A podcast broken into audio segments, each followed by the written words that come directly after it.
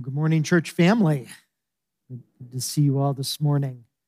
And welcome to those who are worshiping online as well. You know, when I was in high school at Upland High many years ago, um, we read for our uh, English Lit course the sermon by Jonathan Edwards, Sinners in the Hands of an Angry God. Um, Edwards preached that sermon in 1741 in New England among the Puritan um, settlers. And that sermon pictures God in some pretty frightening ways. Um, let me just read a couple of quotes from it. Um, so, this is from Edward Sinners in the Hands of an Angry God. The God who holds you over the pit of hell, much as one holds a spider or some other loathsome insect over the fire, abhors you. His wrath towards you burns like fire. And he goes on in that sermon to say to his congregation, You are 10,000 times more abominable in God's eyes than the most hateful serpent is in our eyes. Edwards believed that God's holiness made him hate us and made us disgusting or abominable in God's sight. And because of this, many Puritan Christians in New England lived in a constant state of fear.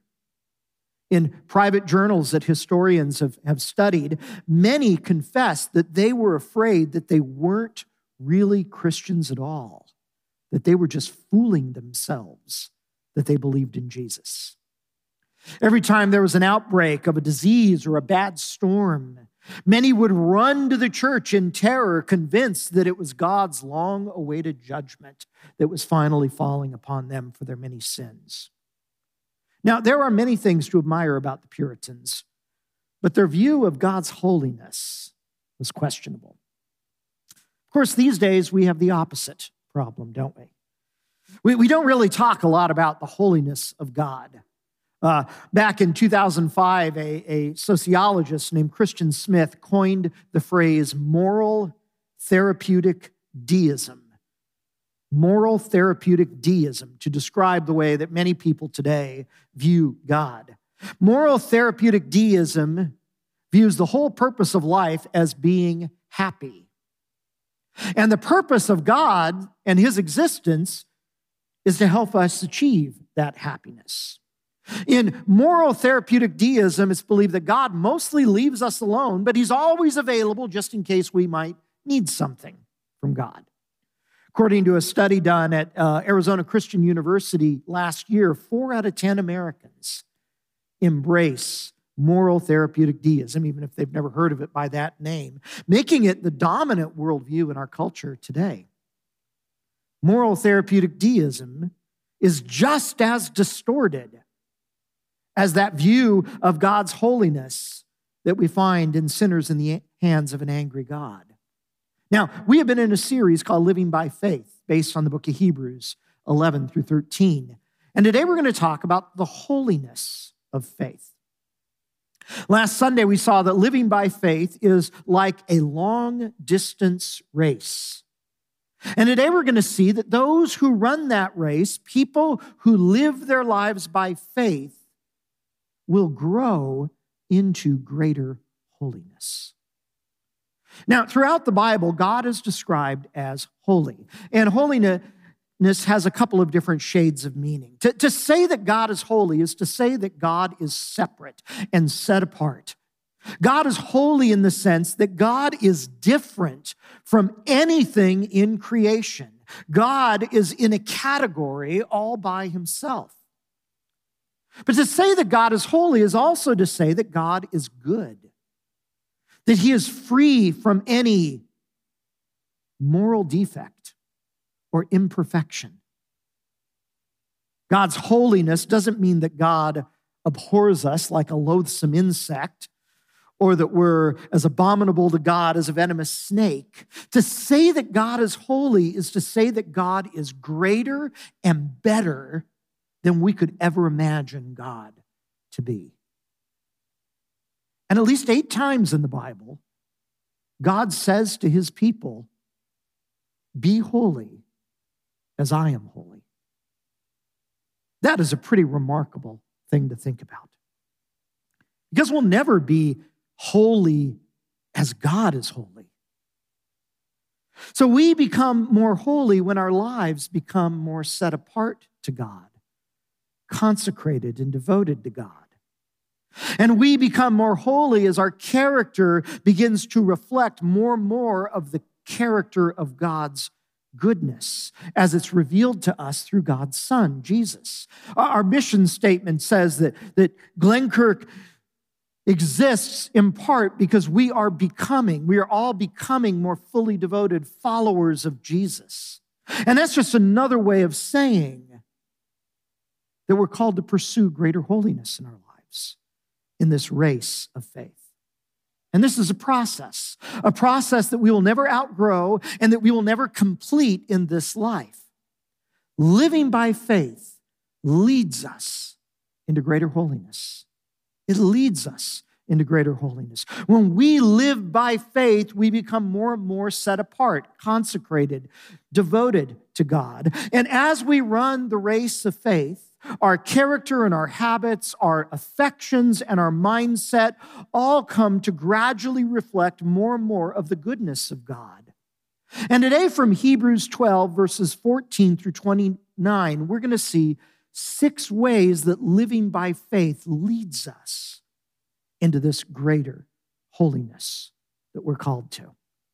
And so, if you're able, um, would you stand with me for the reading of God's word today? Verses 14 through 29 of Hebrews chapter 12. Make every effort to live at peace with everyone and to be holy. Without holiness, no one will see the Lord. See to it that no one falls short of the grace of God and that no bitter root grows up to cause trouble and defile many. See that no one is sexually immoral or is godless like Esau, who for a single meal sold his inheritance rights as the oldest son. Afterwards, as you know, when Esau wanted to inherit this blessing, he was rejected. Even though he sought the blessing with tears, he could not change what he had done.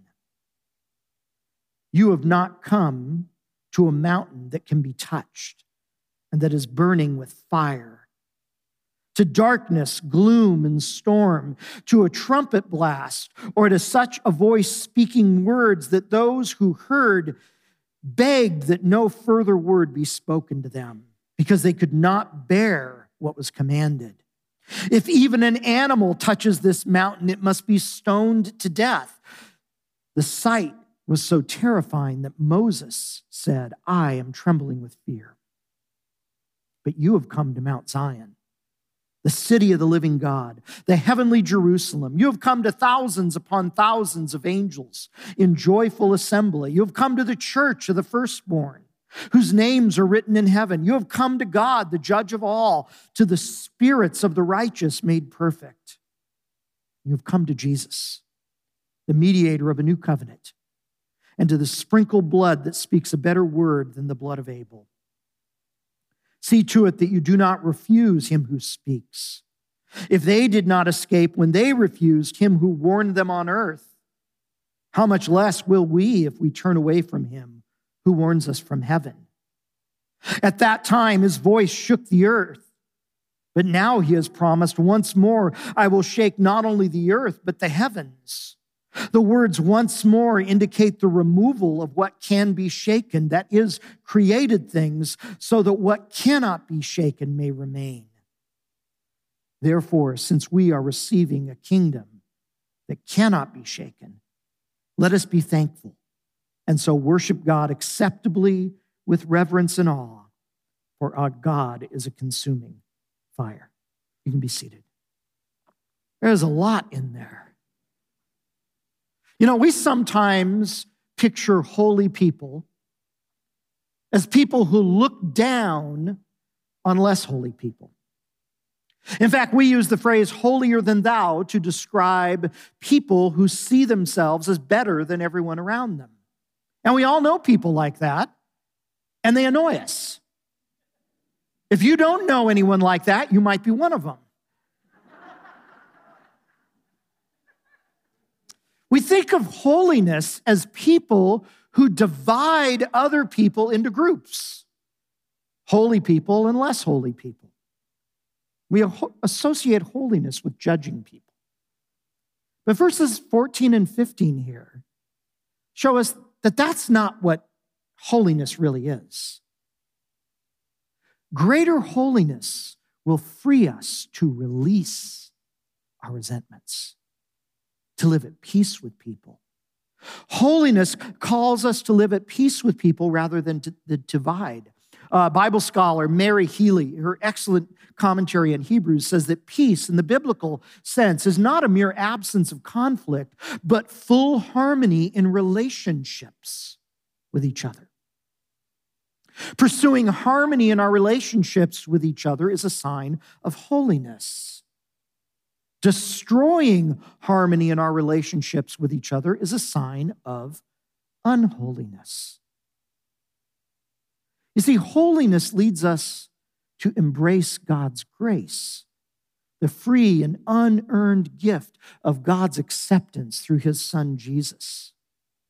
And so a resentful attitude falls short of God's grace. What is a resentment? I like the way people in the 12 step recovery movement define a resentment. A resentment is revisiting or recycling a past wrong that was done to us, revisiting or recycling something wrong that was done to us. Hebrews pictures resentments as letting a bitter root grow inside of us. And as we recycle these past wrongs within our hearts and minds, this bitter root grows to produce bitter fruit, which causes trouble for us and defiles the people around us. Again, Mary Healy in her commentary says that even one person whose heart has become bitter through resentment can poison others and thus have a devastating effect on a whole community. See, over time, bitter roots produce bitter fruit, which produces bitter groups. Angry, grievance filled, divided, communities because people have allowed bitter roots of resentment to grow.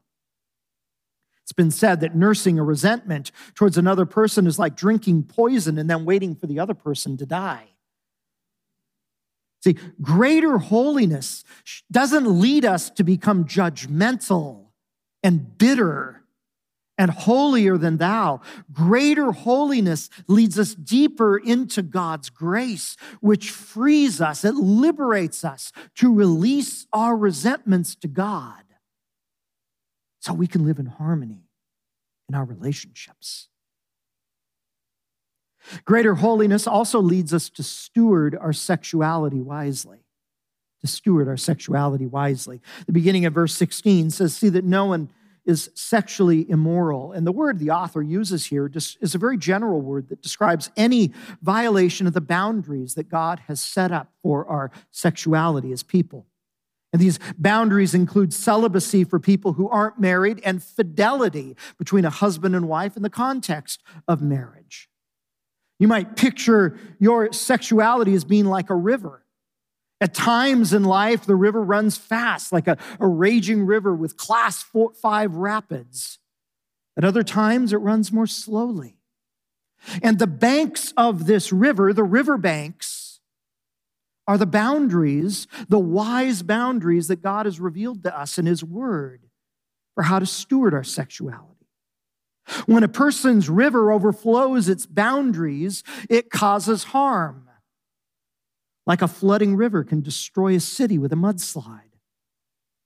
Yet you can't build a dam to stop this river because our sexuality is a part of us. So instead, the Bible challenges us to learn to steward our sexuality wisely, to learn to keep it flowing within the riverbanks that God has revealed. And honestly, I think this is a more difficult task today than it's ever been. You know, when the Bible was written, most people got married much younger than they do today. When Hebrews was written, the average age of marriage for most people was probably around 16 years old. And so there wasn't much of a, of a long gap between the onset of a person's sexual awareness and getting married. And I'm certainly not recommending that people get married this young today. I'm just saying that's how they did it back then. Today in the US, the average age a person gets married is 33. So, an unmarried person today who's running a race of faith, seeking to steward their sexuality wisely, faces a much longer journey. I think it's more challenging for married people today, too. Consider the fact that when the Bible was written, the average life expectancy was 35 years old. And so, even if you married young, a lifelong marriage wouldn't be any longer than maybe 20 years.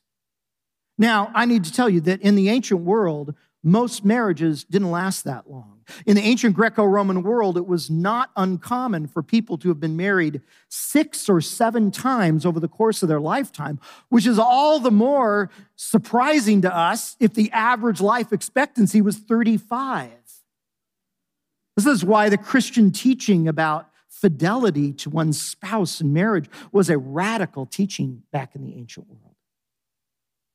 Here in the US, the average life expectancy is about 79 years old, more than 40 years longer than it was in the ancient world.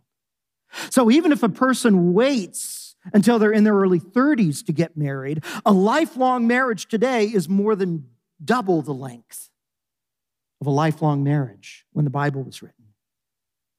All this to say that stewarding our sexuality wisely is more challenging than it's ever been. And yet, greater holiness will motivate us to keep our river flowing within the riverbanks that God has given us.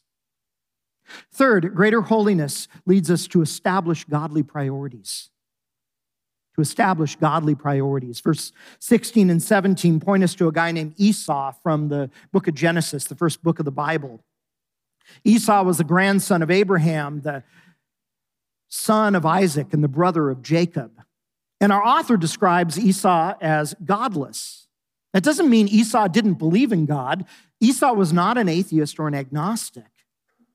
It means that God was not a significant factor in the priorities that Esau set for his life. And to give us an example, Hebrews points us to an incident from Genesis 25 where Esau was so hungry that he sold his firstborn inheritance rights for a meal to his brother Jacob. That that is an example of godless priorities. Greater holiness will lead us to establish godly priorities in our lives priorities that reflect what's important to God. Priorities like loving people over things. Priorities like putting God first in our lives, like pursuing peace in our relationships instead of bitterness. Jesus talked about this when he told us to seek first God's kingdom and God's righteousness in our lives. Greater holiness will lead us to establish godly priorities. Fourth, greater holiness invites us to draw closer to God. To draw closer to God. Verses 18 through 24, they're kind of confusing, but they, they picture two different mountains, Mount Sinai and Mount Zion. And these two mountains represent two very different ways of approaching God. Mount Sinai is the mountain where God gave his people the Ten Commandments through Moses. And it's pictured as a place of fear and dread in the books of Exodus and Deuteronomy in the Old Testament. It was a mountain of fire and darkness, gloom and thunder. Picture Mordor from The Lord of the Rings, and you get a picture of Mount Sinai. When God spoke to the people from Mount Sinai, God's voice was so terrifying that the people begged God not to say anything more to them. Even God's messenger, Moses, trembled with fear. These manifestations of God's holiness on Mount Sinai made people shrink back in fear.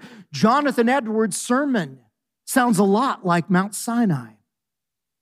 But as Christians, this is not the way that we have come to approach God. Instead, we have drawn near to Mount Zion a different mountain entirely. And Mount Zion was originally the name of the mountain that the city of Jerusalem was on. But here in Hebrews, Zion is a picture of our final destination, the, the new Jerusalem that comes from heaven to earth in Revelation 21. Mount Zion is the kingdom of God, which will someday be on earth as it already is in heaven. And it is a joyful assembly, a place where Jesus' church is found. And on Mount Zion, Jesus is the go between, the mediator and so instead of shrinking back with fear and dread and terror, we're invited to come near by faith. These two mountains represent two very different ways of approaching God Mount Sinai of the Old Covenant before Jesus came, and Mount Zion, the New Covenant. Now, Mount Zion is also a holy mountain, but because Jesus shed his blood for us, we can come with confidence instead of shrinking back in fear.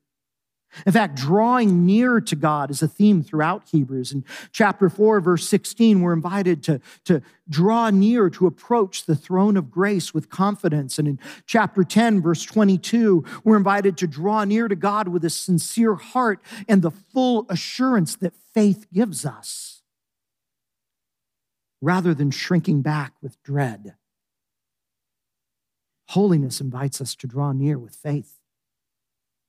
Instead of repelling us with terror, holiness frees us to come to God through the blood of Jesus, to the joyful assembly of Mount Zion.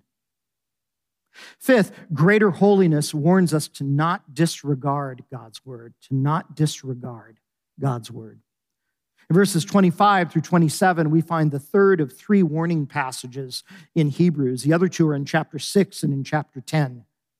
And in verse 25 of, of chapter 12 here, we're warned not to turn away from our faith. And that word turn away, it means to, to forsake or to abandon or to fall away from our faith. If following Jesus is like running a long distance race, turning away from our faith would mean quitting that race. And for these Jewish Christians, it would be abandoning Mount Zion and going back to Mordor, I mean, going back to, to Mount Sinai. And so the author warns us do not refuse him who is speaking to you, God who is speaking to you. Because for Israel, their refusal to listen resulted in 40 years of wandering in the wilderness, of not experiencing the fullness of God's promises. All because they refuse to listen to the voice of God. Greater holiness in this race of faith attunes us to God's voice as He speaks to us through His word. So we can hear His voice with clarity and respond wholeheartedly. Greater holiness warns us not to disregard God's word. And then lastly, greater holiness leads us to worship God with awe. To worship God. This journey into greater holiness is a lifelong journey. That's why verse 28 is in the present tense. We are receiving an unshakable kingdom. We haven't fully received it yet. We're not yet in the New Jerusalem. We're not yet at the top of Mount Zion. We are on a journey of becoming more and more devoted to Jesus. We're running the race, but we haven't yet reached the finish line. And meanwhile, he says, along this race, we are called to be thankful. And the word he uses for thankful in verse 28, it's a word that's often used for communion, the Lord's Supper.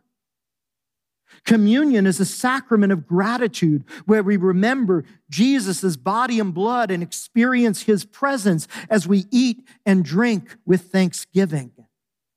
Our journey of, to this unshakable kingdom will lead us to worship God with reverence and awe. And that's different than the fear and dread of Mount Sinai. Reverence and awe are a posture of humility that recognizes that God is God and we are not. And so we draw near with confidence and assurance by faith. And this chapter ends with a quote from the Old Testament that our God is a consuming fire. On Mount Sinai, the fire of God was terrifying, causing people to shrink back in fear. But on Mount Sinai, the fire of God is purifying, inviting us to draw near, to be made even more holy. This fire of God burns away the impurities of our lives. It refines us like precious metal, like gold or silver. And rather than holiness scaring us and causing us to shrink back from God, greater holiness actually invites us to worship Him with holiness and awe. God does not abhor you like we abhor an insect or a spider. God is not repelled by you like we are repelled by a snake. But God is also not our best buddy, whose sole purpose in life is to make us happy. God is holy, and God is love. His love is holy, and His holiness is loving. And if living by faith is a long distance race, it's a race that leads us to run uphill sometimes into greater holiness. And as we persevere in this race of faith, we will grow, becoming more fully consecrated to God, our character more reflective of His character. This transformation is the work of the Spirit within us, but we must put one foot in front of the other. Greater, greater holiness is to free us, to free us to release our resentments to steward our sexuality wisely, to help us establish godly priorities, to invite us to draw nearer to God, to warn us not to disregard his voice, and to lead us to worship him with awe. Let's pray together. Father, thank you for this passage, and thank you for the call to holiness. And Lord, how appropriate that we read this passage on a day that we're celebrating communion together. So, Father, as we sing this song to prepare our hearts for communion, would you lead and guide us to draw nearer to you with reverence, but not with fear, with confidence we pray these things in Christ's name. Amen.